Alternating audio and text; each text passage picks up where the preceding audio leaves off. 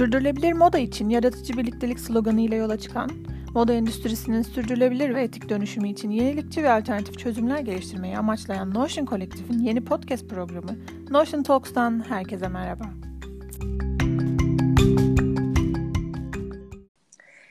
Ülkemizde modanın etik ilkeler ile sunulmasına katkı koyan sayılı markalardan biri Atölye kurucusu Gözde Karatekin ile birlikteyiz. Gözde akademik alanda da onarıcı pazarlama ve bilinçli tüketim alanlarında çalışmalarını sürdürüyor.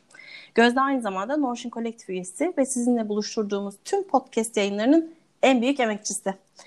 Pandemi sürecinde e, buluşamadığımız dönemlerde hadi neden podcast yapmıyoruz ve e, yine buluşmalar düzenlemiyoruz diye e, hepimizi motive etmesiyle başladı bu yayınlar. Hem teşekkür ederiz hem hoş geldin Gözde. Merhaba, hoş bulduk Nazey.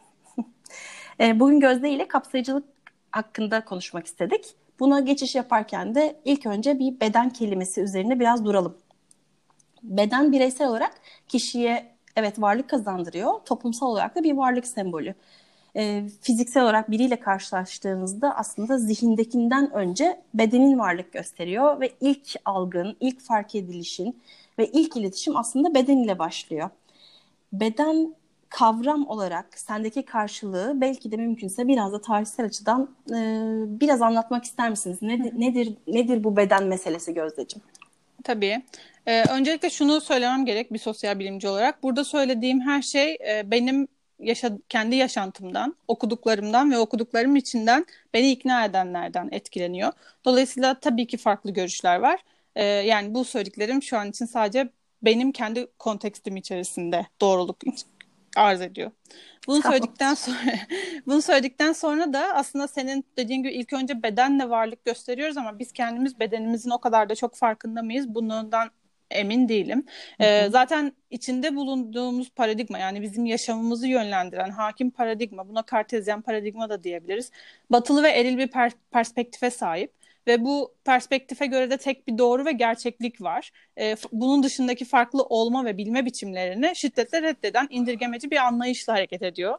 E, bu paradigmaya göre de beden ve zihin birbirinden keskin bir şekilde ayrılıyor ve insan zihniyle var olabilen e, ve bu rasyonel yetisi dolayısıyla da doğadan üstün hale gelen bir canlı olarak görülüyor. Dolayısıyla kendini bireysel bir zihin olarak tanımlıyor aslında insan varlığı.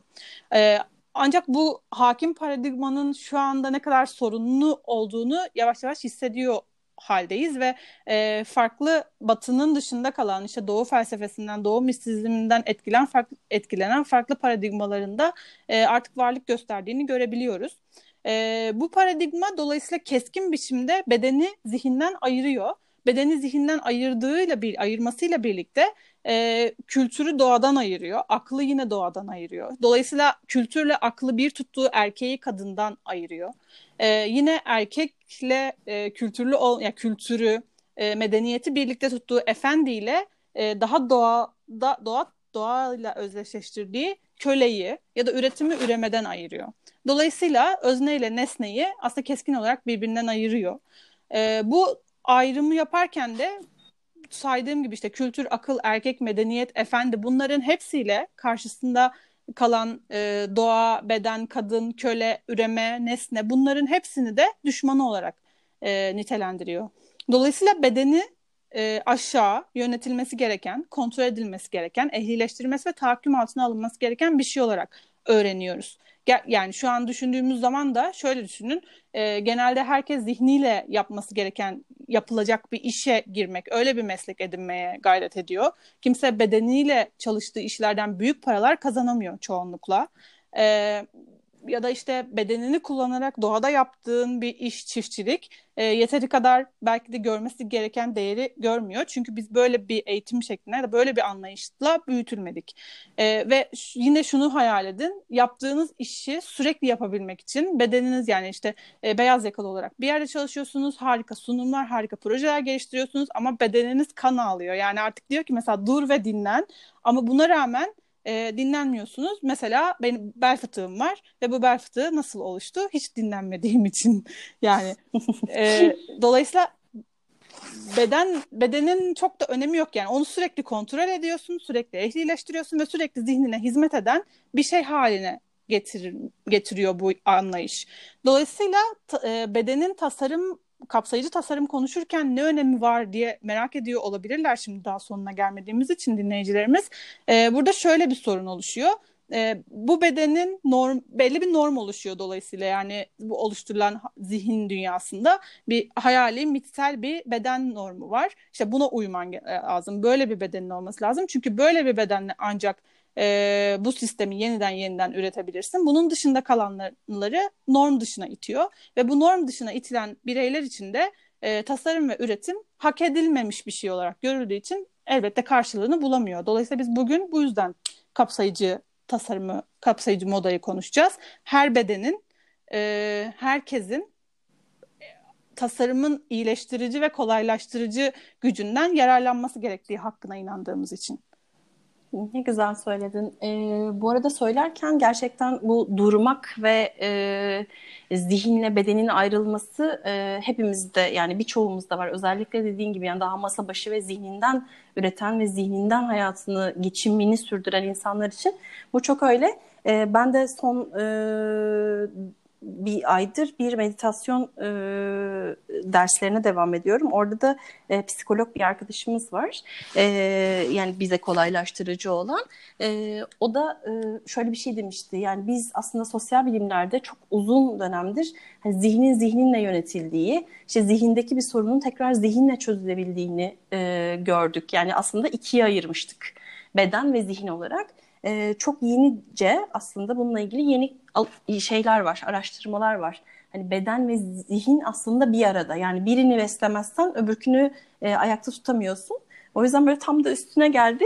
E, o yüzden teşekkürler bunları paylaştığın için. Ee, bir de e, böyle sen konuşurken eril ve dişilden bahsettin. Ee, hı hı. Şimdi eril ve dişil deyince e, daha e, benim zihnimde biraz daha belirsiz bir ifade e, var. Ama e, buna kadın ve erkek deyince görüntüler daha netleşiyor. E, sınırlar e, daha belirgin hale geliyor ve hatta biraz daha sertleşiyor. E, burada birazcık daha toplumsal cinsiyet konusuna gelirsek e, sence nasıl? Yani e, tabii e, şu anda gündemimiz bunun da çok e, yoğun. E, sadece Türkiye'nin değil bütün dünyanın gündemi birazcık daha yoğun ama e, toplumsal cinsiyet senin için e, ne ifade ediyor? Ee, dediğin gibi eril ve dişil olmak daha nötr anlamlar ifade ediyor aslında. Tamamen biyolojik yani üremeyle ilgili birbiriyle ancak varlık gösterebilen ya bir ikisi biri olduğu zaman e, doğurgan ve üretici olan iki ayrı e, unsuru aslında ifade ediyor. Kadın ve erkek dediğimizde ise buna e, toplumun eklediği sıfatlar e, ve aslında anlamlar var. Yani kadın aşağıdadır, erkek yukarıdadır. Bunu her türlü de düşünebilirsiniz. Yani bunun mesela şöyle bir örneği var. Bu cinsellikten başlayıp e, ben küçükken mesela işte köye falan gittiğimiz zaman erkekler masada ya bir tane masa vardı çünkü. Erkekler masada yemek yerdi, kadınlar aşağıda yer sofrasında yemek yerdi. Mesela yani bu bile sembolik olarak hani bunları tabii sonra tabii. okumaya başladıkça başladıkça farkına varıyorum ama sembolik olarak bu bile aslında onu ifade ediyor. Ee, dolayısıyla böyle kadınla erkek olmaya yüklenmiş anlamlar var. İşte birinin güçlü, birinin zayıf anlamının olması, birinin açık, birinin kapalı anlamının olması. Yani mesela yine açık kapalıya sembolik olarak verebileceğimiz örnek metrodaki oturma hikayesi. Yani Hı-hı. erkeğin bacaklarını sonsuz açarak oturabilme özgürlüğü ve hakkı olduğunu düşünüyorken kadının Hı-hı. ufacık minicik oturabilmesi gerekiyor. İşte bu da Hı-hı. yani kapanması lazım. Çünkü işte onun bacaklarının kapanması lazım gibi bir sembolik anlamlar var. Dolayısıyla senin de söylediğin gibi yani kadın erkek kelimelerini zihninde çağrıştırdığı farklı şeyler var. Hı-hı. Toplumsal cinsiyet eşitliğini elbette ki bu beden e, meselesine ayrı düşünemeyiz ama aynı zamanda ırkçılığı, avcılığı, ya da işte tahrip eden sanayici, şu an sürdürülebilir sanayicilik konuşuyorken tahrip eden e, o konvansiyonel üretim şeklini de yine bunların hiçbirinden ayrı düşünemeyiz. Ya bütün bunlar aslında tek bir hastalığın farklı semptomları diyebiliriz. Bu toplumsal cinsiyet eşitsizliğinin temelinde de yine bedenle ilgili yani sonuçta en temelde kadınla erkeği ayıran farklılıklar ya bedenle ilgili. Onun dışında hani e, cinsel organlarımız farklı olmasaydı bir farklılığımız olacak mıydı diye düşünüyor insan. yani bunu da işte Simone de Beauvoir'ın ikinci cins e, kitabında bahsettiği ve beni ikna eden görüşte e, kadının doğurganlık özelliği yani regl olması, işte doğurabiliyor olması, çocuk sahibi olup onu büyütmek zorunda kalması nedeniyle bir biraz daha fazla e, eve ev yani domestik alana çekiliyor. E, çocuğa bakması gerekiyor. Bu yüzden daha fazla domestik alanda kalıyor. E, adam yani erkekler e, çıkıp avlanmak mecburiyetinde kaldıklarında artık bunun ben daha fazla şey yapıyorum e, muhakemesi olduğunu e, görüyorlar ve işte daha fazla güç kullanıyor, doğaya hükmediyor, el, e, bir araç kullanıyor, araç yapıyor. O araçlarla bir canı yani bir hayvanı öldürüyor ve bu onda doğaya hükmetme e, hissi yaratıyor. Dolayısıyla da kadınla er, erkeğin kadından daha güçlü olduğu, erkeğin kadından fiziksel olarak daha dayanıklı olduğuna dair e, bir inanış ortaya çıkıyor. Ama aslında biraz Hı-hı. ihtiyaçtan gibi görüyoruz değil mi Gözde senin de şeyinde yani böyle bir ihtiyaç var. Ee, evde iş yapması ve üretmesi için çocuk e, bakması gereken bir şey var. Bir de hakikaten evin ihtiyaçları için işte dışarıda yemek bulmak, e, eve getirmek ve beslemek üzerine kurulan bir düzenden bize gelen bir şey. Evet ama bunun farklı kabilelerde farklı örnekleri olduğunu da görüyoruz. Yani Hı-hı. farklı da bir yaşam inşa edilebilirdi. Şimdi bu, bunu neden o zaman paradigma nasıl oluştu? Onu daha derin araştırmalarla bakmak gerekir. Ama dediğim gibi işte Simone de Beauvoir'un beni ikna eden görüşü böyle ya. Ben çünkü bireysel Hı-hı. olarak da e, regle oluyor olmaktan işte doğurma özelliğim olması olmak bana yük gibi geliyor. Çünkü şu an yapmak istediğim birçok şeyi e, bunlar oldu. Yani regliyken mesela hayatta kalmak bana çok zor geliyor. Yani e, dolayısıyla da ben böyle hissederken de buna ikna alıyorum. Evet bence de öyle yani öyleyken nasıl bu zaten aynı Olabilir. olabilirdik hani nasıl şey olabilirdi gibi düşünüyorum ama dediğim gibi başka görüşler de var. E, dolayısıyla da ortada yani böyle bir hani kadının güçsüz olması üzerinden bir söylem kurulduğunda başta fikir bu olduğu için sürekli bunun tekrar edilmesi yani sürekli yeniden üretilmesi gerekiyor. Kadın bedeninin hı hı. sistematik olarak güçsüzleştirildiğini e, ve rahatsızlaştırıldığını görüyoruz. İşte erkek kadar kolay hareket edemediğini işte en basitinden e, çalışma ortamında artık ne, ne yani ne şey hani şükürler olsun ki öyle değil e, o kadar değil ama eskiden tayyör giymek zorunda. O daracık eteklerle, topuklu ayakkabılarla hareket edip çalışmaya çalışan kadınları düşünün. ya da e, işte orijinde yaptığımız o beden olma şeyinde de sohbetinde de göstermiştim. Mesela bir e, Viktoryen zamanlarda o korseli kocaman elbiseleri giymek 20 dakika falan sürüyor. Aynı şekilde erkeğin o zamandaki giyimi 10 dakikayı geçmiyor yani. Yani kadının giyinme süresi bile çok fazla. Hareket edebilmek için hiçbir alanı yok. Ee, dolayısıyla onu sürekli sistematik olarak rahatsız, bedeniyle rahatsız, hareket etmesi zorlaşan ve güçlü ol, güç gücünün azaldığı bir forma dönüşüyor. Yine e, Naomi Wolf'un Be to Meet diye yani güzellik miti diye bir kitap var. Türkçe'ye çevrildi mi bilmiyorum. Orada da mesela beslenme e, yani kadınla erkeğin tarihsel olarak hangi, nasıl beslenme alışkanlıklarından geldiklerini anlatıyor ve belli kabilelerde yine be, belli zamanlarda işte e, Katolik Avrupa'sında e, kadının daha çok erkeklerin hani erkekler yiyorlar ve kalanları kadınlar yiyor şeklinde bir şey var. Mesela ya da mesela daha çok proteinle beslenme erkeklerin e, beslenme şekli oluyor. Kadınların daha az bu tarz besinler aldı ve şimdi de zaten diyet kültürüyle bunu yaptığını Hı-hı. söylüyor Naomi Wolf. Sistematik olarak e, kadın bedeninin tekrar tekrar tekrar güçsüzleştirildiğini görüyoruz. Çünkü toplumsal cinsiyet eşitsizliğini ancak bu şekilde e, meşrulaştırabilirsin. Yani sen benden güçsüzsün, sen benden aşağıdasını sürekli sürekli vurgulaman gerekiyor ve buna ikna etmen gerekiyor. Bunun sanki keyfi bir Bourdieu'nun dediği gibi keyif, kültürel bir keyfiyet değil de doğal Allah vergisi bir şeymiş gibi göstermen lazım. Ve zaten öyle görüyoruz şu an. Çok doğru. Ee, sen böyle konuşurken e, bu e, erkeklerin özellikle gerçekten yer kaplama ve alanı genişletme kısmında hani sadece e, işte toplu taşımada değil ama hani şöyle hızlıca ben de ofisteyim şimdi şöyle bir sağa sola baktığımda gördüm ki e, bizim buradaki erkekler de böyle biraz geniş oturuyorlar. İşte bacaklar açılıyor, eller havaya daha e, böyle büyük bir şekilde gidiyor ya da oturduğu alanı birazcık daha yayılarak kaplıyorlar. E, ama birkaç e, kadına baktığımda tam tersi yani hani işte bacak bacak üzerine atılma, işte kollar e, olabildiğince yanda e, olma gibi bir e, hal var. E, peki sence e, bu kadınların daha az yer kaplama halini e, hali mi bizleri takıntılı şekilde bedenlerimizden memnuniyetsiz hale getiren ve e, böyle buradan gidip baktığımda da hani ideal beden şekli nedir? E, ve hani sen biraz bahsettin aslında bu e, orijinde yaptığımız beden olumlamalı da beni çok etkilemişti o. E, tarihsel açıdan aslında bir şekilde bir şey var. E, reklamla bize e, entegre edilen e, bir görünüm şekli var ve e, bazı dönemlerde de bu e, değişkenlik gösteriyor. Belki bizi birazcık da bu hani e, nedir bu beden e, ideal beden şekli kime göre nasıl nasıl olmalıdır? Yani ideal beden işte tarihsel olarak çok değişmiş bir şey. Ya bir güzellik algısı var ve bu güzellik algısının e, neden yaratıldı dediğim gibi yani belli şekilde normlaştırması lazım. Yani işte kontrol etmesi lazım bedeni. Onun da belli sebepleri var. Ama burada şeye kesinlikle karşıyım bu arada. İşte bunu birkaç tane şirketin başındaki insan yapıyor değil. Yani pazarlamacılar da bu toplumun bir parçası. Şirketi yöneten insanlar da bu toplumun bir parçası. Yani mesela benim şirketi, yani benim markam böyle bir şeyin peşinden gitmiyor. Aslında böyle bir şeyin peşinden gitsem ticari olarak daha fazla kazanç elde edebilirim ama ben farklı bir paradigmadan, farklı bir dünya görüşünden beslenen biriyim.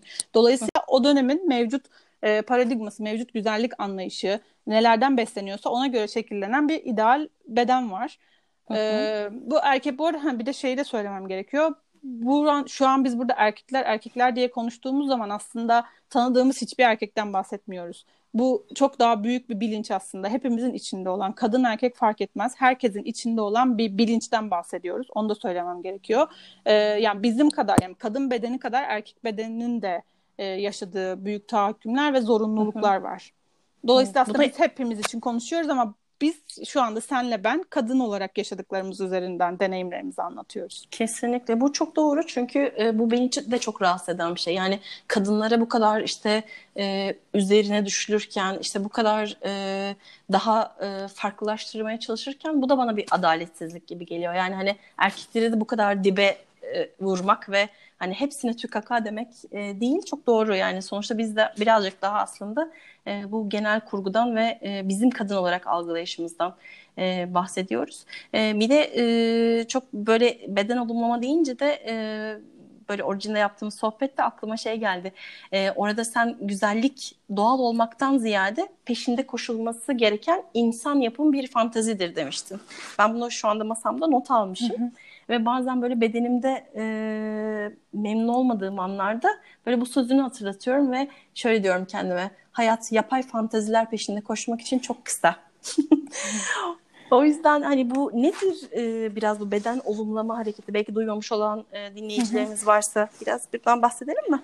Ya beden olumlama hareketi aslında tam olarak bahsettiğim e, bu az önceki paradigmalardan işte dünya görüşlerinden bahsederken bunu reddeden insanların e, nasıl olursa olsun ona hakkını teslim eden aslında. Yani mesela benim de elbette ki bedenimde sevmediğim yerler var. Ya da mesela güzel olmayan, bunu da tekrar söylemek istiyorum. Bunun için linç yemekten çok korkuyorum ama e, güzel ya mesela şu hiç doğru ve sağlıklı olan e, argüman değil eğer kapsayıcılık konuşuyorsak. İşte sen her halinle güzelsin. Hı hı. Hayır. Ya çünkü güzel olmanın dediğimiz gibi az önce toplu yani toplumdan topluma göre değişen, zamandan zamana göre değişen tanımları var. Bu tanıma uymayan ya bedenler var. Yani bu illa sadece şişman olmaktan bahsetmiyorum. Örneğin yüzünde büyük bir yarası olan e, ya da işte çok büyük deformasyonları olan ve asla ve asla kimsenin sen bu halinle de güzelsin diyemeyeceği insanlar da var. Ve bu insanların hakkı yok mu diye sormamız lazım. Yani e, dolayısıyla ne olursa olsun güzel ya da çirkin fark etmez. Velev ki çirkinim demek lazım aslında. Çirkin olduğum halde de hakkım var. Benim herkes gibi şort giymeye, herkesin kullandığı ürünleri kullanmaya, herkes gibi herkesin yürüdüğü sokakta yürümeye ve ım, o irite edici bakışlar olmadan o sokakta yürümeye hakkım var. Ne olursam ol, nasıl görünürsem görüneyim. Beden olumlama aslında bunu savunuyor. Herkesin olduğu bede olduğu haliyle e, eşit yani sa saygınlık içerisinde ve keyif dolu bir hayat yaşamasını savunuyor. Bu asla şu demek değil tabii ki işte. Ben tamamen estetik olmayacağım. Hiçbir şekilde kendimi beğenmeme hakkım yok. Çünkü bu da ayrı bir baskı. Kendinizi beğenmeyebilirsiniz. Ama bunda sadece şunu söylememiz gerekir. Yani ben kendimi beğenmiyor halimle bile bu şortu giymeye hakkım var. İşte bu o, o yolda yürümeye hakkım var, o makyajı yapmaya hakkım var dememiz gerekiyor. Çünkü bir kişinin yapabildiği her şeye senin de hakkın olmalı bence. Ne güzel dedin. Bence beden ee, olmama öyle yani öyle bir şey. Evet bu hak aslında e, hepimizin hakkı var. Hani kadın, erkek, çocuk e, demeden e, hepimizi kendi içinde bedenlerimizle aslında sevme e, ve eğer gerçekten hoşlanmıyorsak ilgili bir şey varsa onları değiştirme. Yani bu bile aslında hani e, pozitif anlamda olumlamayla e, değiştirilebilir. E, biraz da böyle şey yapınca kapsayıcılık e, kısmına e, biraz daha e, geliyorum yani çünkü aslında e, işte daha sistemdeki gibi hani bekleneni gö- gör- beklenen görüntüyü vermeyen kişiler e, ya da işte e, dışlanmışların içine alındığı bir kavram gibi geliyor bana kapsayıcılık. Bu hani hı hı. LGBT bireylerinin de siyahilerin de e, engelli bireylerin de ve birçok ötekileştirilmiş kişilerin de aslında e, dışlanması e, demek oluyor. Özellikle moda kavramında e, biraz bundan e, fazlaca bahs bahsetmek hı hı. E, mümkün gibi. E, kapsayıcı tasarım deyince e, ne ne algılamalıyız? Bir de hı hı. zaten bu kapsayıcılık kavramı aslında benim için de e, seninle beraber hayatıma giren ve daha çok bu alanda e, okumalar yaptığım ve e, bu alana daha çok dikkat çektiğim bir alan. E, o yüzden e, biraz da merak da ediyorum e, kapsayıcı tasarım deyince e, nedir? E, kapsayıcı tasarım tanım olarak ürün ve çevrenin mümkün olan en geniş popülasyona e, popülasyon tarafından ek bir özelleştirmeye gerek duyulmaksızın kullanılabilmesi için yapılan tasarıma deniyor. E, buna evrensel tasarım da deniyor. Ama ben kapsayıcı tasarım kelimesini kullanmayı daha çok seviyorum. Yani işte Amerika'da daha çok evrensel tasarım, Avrupa'da daha çok kapsayıcı tasarım ismi kullanılıyor. Ee, bu kapsayıcılık bireysellikle fonksiyonel ihtiyaçları bir araya getirmek. Yani sadece e, bir hmm, nasıl söyleyeyim işte bedenin ability'sine yani yapabilirliğine göre fonksiyonel ihtiyacını karşılamak ama estetik olarak hiçbir e, unsur eklememek değil hem estetiği hem fonksiyonel ihtiyacı kapsayıcılıkla bireyselliği bir arada sunmayı gerektiriyor. Yani bunu sağlamazsa kapsayıcı tasarım olmamış olur. O zaman işte ona bariyer e, bariyersiz tasarım diyebiliriz belki ya da özel tasarım diyebiliriz ona. E, bu paradigma değişimiyle birlikte aslında bu kavram öncelikle şehir planlama, mimari ve endüstriyel tasarım ürünlerine e, entegre ediyor. 80'lerin sonu itibariyle konuşulmaya başlanıyor kavram ama esas e, böyle daha fazla kullanılıyor olması 2000'lerden sonra. E, ve moda tasarımı için hala yeteri kadar akademik çalışma olduğunu ve uygulama olduğunu söylemek çok zor. Çünkü orada başka şeyler devreye giriyor moda tasarımı için. Ve şu an ağırlıklı olarak da ben yani araştırdığım tüm makalelerde neredeyse çok çok az beden kapsayıcılıkla ilgili şey var. Çünkü bu zamana kadarki tüm çalışmalar işte engelli bireyler için ya da yaşlı birey yani hareket kabiliyetini kaybetmiş yaşlı bireyler için. E, çünkü daha çok bunun nedeni bence beden hikayesinin çok daha özel alanda kalması, e, diğerlerinin daha çok kamusal alandaki varlıklarını arttırmak ve hayatlarını kolaylaştırmak üzerine e, daha çok yönetimlerle birlikte ve belli organizasyon, müşteri tüketici organizasyonlarıyla birlikte e, harekete geçmiş ve özellikle Birleşmiş Devletler'in Disability Act'inden sonra tasarımcıların da harekete geçtiği bir şey olduğu için çok daha kuvvetli ve artık çok daha kabul et yani nasıl her yerde görebildiğimiz şükürler olsun ki böyle bir gelişme oldu diyebildiğimiz bir şey. Ama bunun dışında bugün artık e, özellikle e, sosyal medyanın ya daha doğrusu bu yeni medya dediğimiz şeyin ortaya çıkmasıyla birlikte biz daha farklı insanlar olduğunu görebiliyoruz. Çünkü iletişim tek taraflı halden çift taraflı bir diyaloğa geçti ve biz sadece televizyonda bize gösterilen mankenleri değil artık mesela Instagram üzerinden bambaşka insanların olduğunu görüyoruz. Yani o ürünü kullanan çok çeşitli insanlar ve var ve o ürünü çok başka amaçlarla kullandıklarını görüyoruz.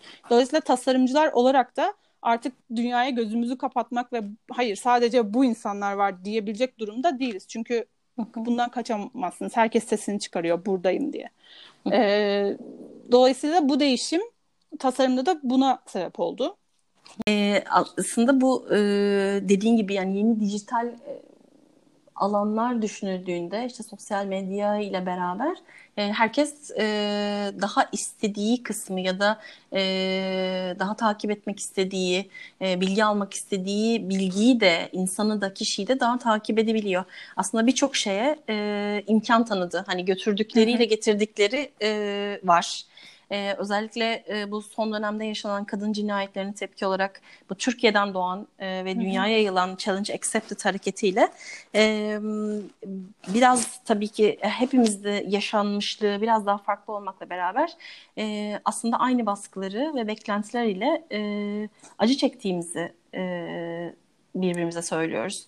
E, böyle düşününce kapsayıcılık kısmını da düşününce hani sadece bireyler değil yani kadın erkek ya da insan olma değil canlılar üzerinde de e, ve doğayı da için içine katarsak önce kendimize yani kendimize bedenimize zihnimize di- sonra da diğer canlılara şefkatle bakıp desteklesek sence dünyada neler değişir? Bir devrim çıkar mı acaba bu podcast'ten diyorum. Ya, ya zaten işte dediğim gibi senin şu anda söylediğin şey tam olarak e, bu işte dışlayıcı paradigma diye, indirgemeci paradigma diyelim o dünya görüşünün tam tersi.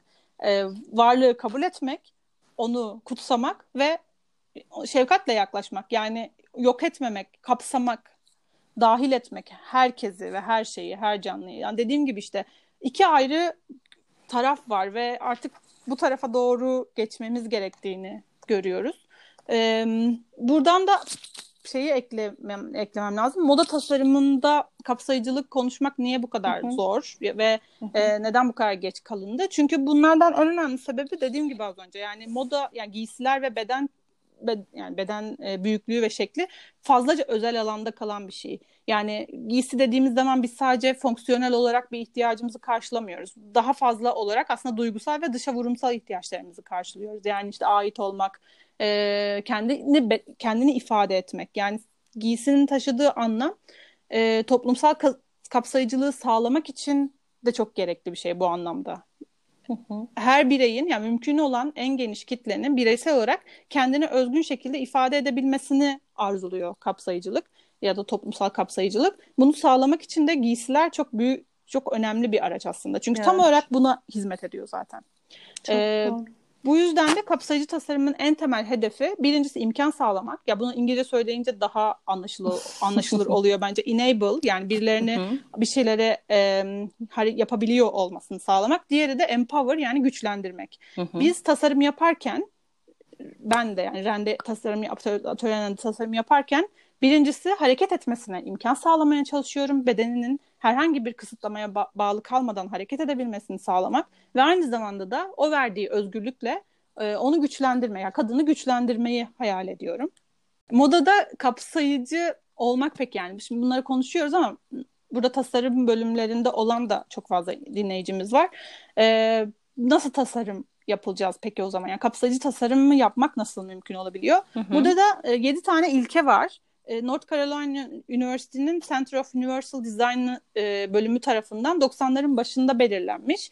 E, Türkçe'ye çevirerek söyleyeceğim ama tam belki tam karşılığını söyleyemem diye bu ilkelerin İngilizcelerini de söyleyeceğim. Equ- Harika. Equ- equitable use yani kullanımda eşitlik diyebiliriz buna. Bu e, ilkeye göre giysilerin yani bu direkt bir modaya göre modadaki tasarım çözümünü de söyleyeyim. E, farklı beden şekli ve ölçülerine uygun olarak silüetler belirlemek ve bu anlamda geniş bir e, uyum sağlamak bedenle. Yani kullanımda eşitlik birinci ilke. İkincisi kullanımda esneklik. Bu ürünlerin farklı farklı şekillerde kullanılabilmesini sağlamak.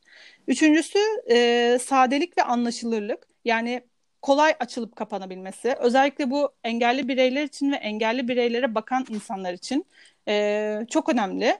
E, o düğmelerin işte arkada ulaşılabilir yerde olup olmaması ya da işte fermuarın nasıl çekilebilecek olup olmaması bunlar çok önemli. Yani kolay e, açılabilir, kapanabilir, kolay giyilebilir olması. E, sonra percep perceptile information yani algılanabilir bilgilendirme olması lazım. Üzerinize koyduğunuz her bir etiketin ya da işte yaptığınız her bir tasarım unsurunun kolaylıkla herhangi bir e, algı seviyesinde algılanabiliyor olması gerekiyor. Beşinci ilke e, hatalara tolerans yani bunu hatalı bir kullanım sonrasında da ürünün sıkıntı yaratmaması lazım. Ee, burada da işte hareket kabiliyetini kısıtlamayacak, işte yanlışlıkla kolunu kaldırdın bir yerin açıldı ya da kolunu kaldırdın kolun işte sıkıştı falan gibi böyle daptar modeller değil de o hareket kabiliyetini ve beden e, esnekliğini sağlayacak e, yine uyumlu fitler oluşturulması gerekiyor. E, ve bu ürünü kullanırken e, en az eforu harcı, fiziksel olarak en az eforu harcayacağın şeyler. Ya bazen öyle kıyafetler görüyorum ki bunu nasıl giyeceğiz ya da ya bunu giyene kadar özellikle mesela arkadan fermuarlı şeyleri çekmek gerçekten ölüm gibi bir şey yalnız bir insan Çok için. Çok doğru. Yani mesela bunlara dikkat etmek aslında ve kullanım kolaylığı aynı zamanda da e, sağlamayı pardon bakım kolaylığı da yani ürünün daha sonra bakımının da kolay olmasını sağlamak. Ya kullanırken aslında fiziksel olarak en az eforu sarf etmek. Son olarak da e, size and space for approach and use diyor.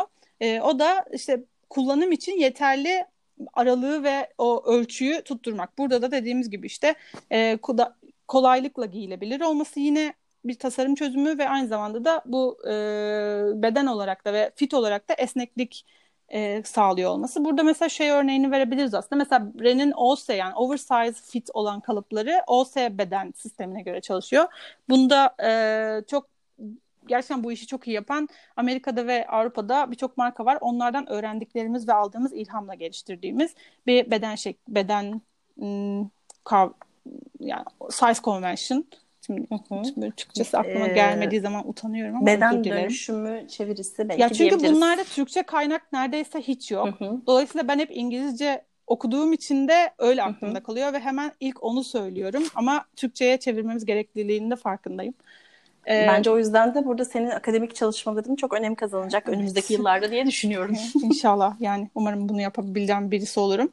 Ee, dolayısıyla da bunu sağlayacak tasarımlar yapabilmek. Yani bu yedi ilkeye bağlı olarak e, tasarım yaptı, yapıldığında kapsayıcı tasarım yaklaşılmış oluyor. Hala tabii ki gereklilikleri var. Bunlardan en önemlisi ürünlerin test edilmesini sağlamak ve bu testleri de e, moda için konu yani beden kapsayıcı ben kendi deneyimimden konuşacak olursak da çok geniş beden aralıklarında farklı farklı insanlara yani mesela 40 bedende birine deniyorsanız bile 40 beden olup yani ölçüsü 40 bedene uyan ama beden şekli farklı olan 2-3 kişide denemek ve her deneyişinizde e, bizim yaptığımız testler var. Bu testlerden testleri 4 e, kriterde test ediyoruz. Bunlar 4 ya da 5. E, bunlardan bir tanesi fonksiyonellik, materyalin dayanıklılığı, duygusal dayanıklılık, konfor, kolaylık, basitlik ve güvenlik. Ya herkes için denediğimiz işte her bedende kadın üzerinde deniyoruz. Farklı farklı beden şekilleri olan ve bu kriterlere hepsinin olumlu feedback vermesini bekliyoruz. Eğer bir tanesi bile herhangi bir kritere olumsuz feedback veriyorsa o tasarımın iyileştirilmesi gerekir. Deneyen herkesin rahat hissetmesi, kendini güvende hissetmesi, e, gerekli dayanıklılığa o ürünün sahip olması ve giymesi çıkarmasının herkes tarafından kolay olması gerekiyor. Ee, ben bir, bir tane daha madde eklemek istiyorum. Evet. Ee, arada izin verirsen. O da bence 8. madde olarak e, mutluluk vermesi eklenebilir diye düşünüyorum. Çünkü ben e, senin hatta şu anda da üzerimde tabii ki atölyenin bir elbisesi var. E, totem yaptım seninle podcast yayını yaparken e, bunun içinde olmak istedim. Çünkü e, senin bir kıyafetini giydiğimde gerçekten mutlu hissediyorum. Hani bu mutluluk da aslında üreticiye verilen değeri bilmekten, markanın tüm şeffaflığı ile kendini ve değerlerini paylaşmasından kaynaklanıyor. En azından benim için e, senin markanda ve e, senin gibi sürdürülebilir moda markalarında e, aslında başka bir satın alma deneyimi sunuyor. E, sadece o ürünü almak değil, o ürünüyle birlikte aslında hikayesini, e, onu üreteni, onu tasarlayanı, e, onun ipliğinden kumaşına hani bütün aşamalarında aslında sen çok dahil oluyorsun e, ve bu hikayelere katkı koyabilme duygusunu ve katkısını veriyor. E, o yüzden böyle biraz bir çeşit kahraman gibi bu kıyafetleri giyerek olduğunu düşünüyorum. Ee, çok büyük çaba, çok büyük emek. Ee, ellerine sağlık diyorum. Evet, teşekkür ederim. Çok seviniyorum böyle şeyler duyduğum zaman yani hani ne kadar para kazanırsam kazanayım bunu duymak kadar mutlu etmeyecek. Bunu biliyorum. Evet. Çünkü hedeflediğim şey bu. Ee, bir de e, bu en geniş popülasyon derken neden bahsettiğimizden de sen çünkü sorunda işte LGBT bireylerden, engelli bireylerden Tabii. ve çeşitli etnik ya ben e, rende ya bildiğim yöntem ve benim kendi bedenimle ilgili sorunlar olduğu için bir şişman olarak bu arada şişman demekten kendime asla sakınca görmüyorum. Çünkü e, benim gözüm yeşil demekle şişmanım demek arasında hiçbir fark yok. Zaten bunu değiştirmeye çalışıyoruz. Çünkü şişman o olmanın kötü olan bir tarafı yok. Yani bu kimseyle benim şişmanlığım bana sorun değil. Benim şişmanlığım çevreyle olan etkileşimimde sorun arz ediyor. Yani bana göre yapılmamış ürünler gördüğüm zaman bu sorun. Yoksa benim bireysel olarak sağlık olarak hiçbir sorunum yok buna bağlı olarak. Dolayısıyla da bunu söylemekte sakınca görmüyorum ve umarım bir gün herkesin yani şişman olduğunu düşünen herkesin bunu hiç çekinmeden söyleyebileceği bir e, yaşamımız olur. Umarım ki olur. O zaman e, ben de bir şişman olarak e, e, söylemek istediğim şey var mı? Evet. Dolayısıyla şeyi söyleyecektim Pardon. işte biraz yine her zamanki gibi yine dünyanın ortaya çıkışından gaz ve toz bulutundan başladım anlatmaya. Hiçbir şeyi kısa anlatamıyorum. Ee, herkesi kapsamak mümkün mü gibi bir şey ortaya çıkıyor. Ee, burada amaç herkesi kaps ya kapsayabildiğin kadar çok insanı kapsamak ve bu bir yolculuk. Bunu yaptık ve bitti diye bir şey yok. Ee, sürekli üzerine yeni şeyler koyarak, yaratıcılıklarını koyarak yapmak. Örneğin daha önceden işte bir, bu ilk kavram ortaya çıktığında bu yaşlı e, bireylerin ha- hareket kabiliyetini ve bedensel yetilerini yitirmesiyle ya da engelli bireylerin hayatlarını kolaylaştırmak için e, ve işte eşitlik duygusuyla yapılmış bir şey olsa da şu anda biz mesela annesi çocuklarıyla seyahat etmek zorunda kalan ebeveynleri de düşünmek zorundayız. Mesela bunlar da çünkü normal şeylerin dışında e, normal olarak üretilmiş ürünlerin dışında şeylere ihtiyaç duyuyor. Örneğin mesela sen bana şeyi söylediğinde elbisenin işte göğüs kısmındaki düğme çok açık mı? Çünkü oraya benim oğlum işte eskiden elini yani bebekler çekiyor orayı. evet. Mesela ben bunu asla düşünmemiştim. Ama bu bir bir tas yani kapsayıcı tasarım için bir fırsat alanı. Ben böyle bir geri bildirim aldım ve şimdi mesela şey düşünüyorum. Evet anne olan e, kadınlar için de o önü ilikli bir şey yaptığında o göğüs kısmına belki bir tane daha düğme koymak tam orta yere. Yani hı hı. bu aslında baktıkça baktıkça neyin norm dışında kaldığını görebiliyoruz. Örneğin işte LGBT bireyler için etnik kimliklere sahip, farklı etnik kimliklere sahip bireyler için ya da damgalanmış norm dışında kalan herhangi bir birey için e, temsil anlamında da çok büyük aslında haksızlıklar oluyor. Yani çok büyük markalar işte e, defilelerini yapabiliyorlar ya da televizyon reklamlarını yani ana ana kampanyalarına bu bu şekilde farklı kimlikleri ya da işte farklı evet farklı kimlikleri temsil eden bireyler koyabiliyorlar. Ama sonra girip sitelerine baktığınız zaman ürünün gerçekten bir bedende nasıl göründüğüne ve nasıl kullanıldığına baktığınızda karşınıza çıkan yine e, belli 34 ya da işte 32 beden mankenler oluyor. O yüzden Çok önemli olan aslında daha yani sen kapsayıcılık iddiasında bulunuyorsan işte çeşitlilik e, yaratıyorum ben diyorsan birincisi bunu gerçekten her türlü alanına eklemen gerekir. Yani işte bu ürünü seçerken özellikle benim görmem lazım. Çünkü zaten ben e, ürün arkadan önden kullanım esnasında nasıl görünüyor bunu merak ediyorum benim bedenimde. İkincisi de yönetim kadrosuna ve tasarım bölümlerine e, bu dışlanmış, norm dışında kalmış bireyleri dahil edebilmek lazım. Zaten aslında öyle olduğunda tasarım fikri ya da o paradigması kendiliğinden değişecek. Çünkü herkes kendi sorunlarını en iyi bilebilir. E, bu yüzden tasa- kapsayıcı tasarımın en önemli meselelerinden birisi temsiliyet, e, diğeri de temsiliyetin tasarım ve üretim şey karar verici mekanizmalar içinde de bulunabilmesi. Diğer bir kapsayıcı tasarımın önemli unsurlarından biri de co-design yani ortak tasarım. Burada da e, bu norm dışında kalmış tüketicilerle tasarım esnasında yani daha en başındayken bir araya gelmek ve onların sorunlarını e, dinlemek ve onların ürünü kullandıkları anda onları gözlemlemek. Neye ihtiyaç duyduklarını, neyi nasıl kullanabildiklerini ya da o ürünü nasıl kullanmayı tercih ettiklerini gözlemleyebilmek çok önemli. E, bütün aslında bu unsurlar bu yedi ilkeye bağlı olarak ya bu yedi ilkeye ek olarak bu unsurlar kapsayıcı tasarımı mümkün kılan şeyler.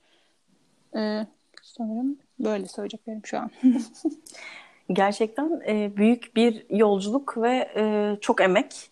E, bir de seni dinlerken aslında e, biraz da bir kapsayıcı moda tasarımı yapmak ya da bir marka sahibi olmak ya da tasarımcısı olmak e, içinde sanırım e, en öncelikli şeylerden biri hani bu ilkelerin ek olarak e, iyi bir dinleyici olmak. Yani senin Evet. benim yaptığım yorumu bile e, bir sonraki koleksiyonda düşünüyor olman aslında e, ne kadar iyi bir dinleyici olduğunu e, gösteriyor. Benim soracaklarım bu kadar. Bu yayını kapatmadan önce ben gerçekten teşekkür ediyorum. Hani seni tanımak, seninle beraber ürettiğin ürünlerle de bu yolculukta devam edebilmek çok büyük bir onur ve keyif. E, senin eklemek isteyeceğin bir şey var mı? E, Ee, sorayım? Ben teşekkür ederim bunu yaptığımız için. Bu konu benim için çok bireysel. Yani öncelikle zaten benim kendi sorunlarımdan e, beslenen ve aslında kendi sorunlarıma, annemin sorunlarına, kardeşimin, kuzenimin, işte sonra da arkadaşlarımın sorunlarına çözüm bulmak için çıktığım bir yolculuk. Dolayısıyla bugün konuşurken de normalde diğer podcastlerde daha işte yazarak hazırlandığım ve belli bir planı takip ettiğim bir e, konuşma oluyor. Ama bugün gerçekten ne hissediyorsam ve nasıl düşünüyorsam öyle konuştum. Umarım ifade edebilmişimdir kendimi. E, teşekkür ederim tekrar. Ya hem dinleyenlere hem de sana bu sorular için. Gönlüne, eline sağlık. Ee, umarım e, daha birçok mecrada e, bir arada olacağız. Gerçekten paylaşımların çok değerli. Çok teşekkür ediyoruz. Ben teşekkür ederim.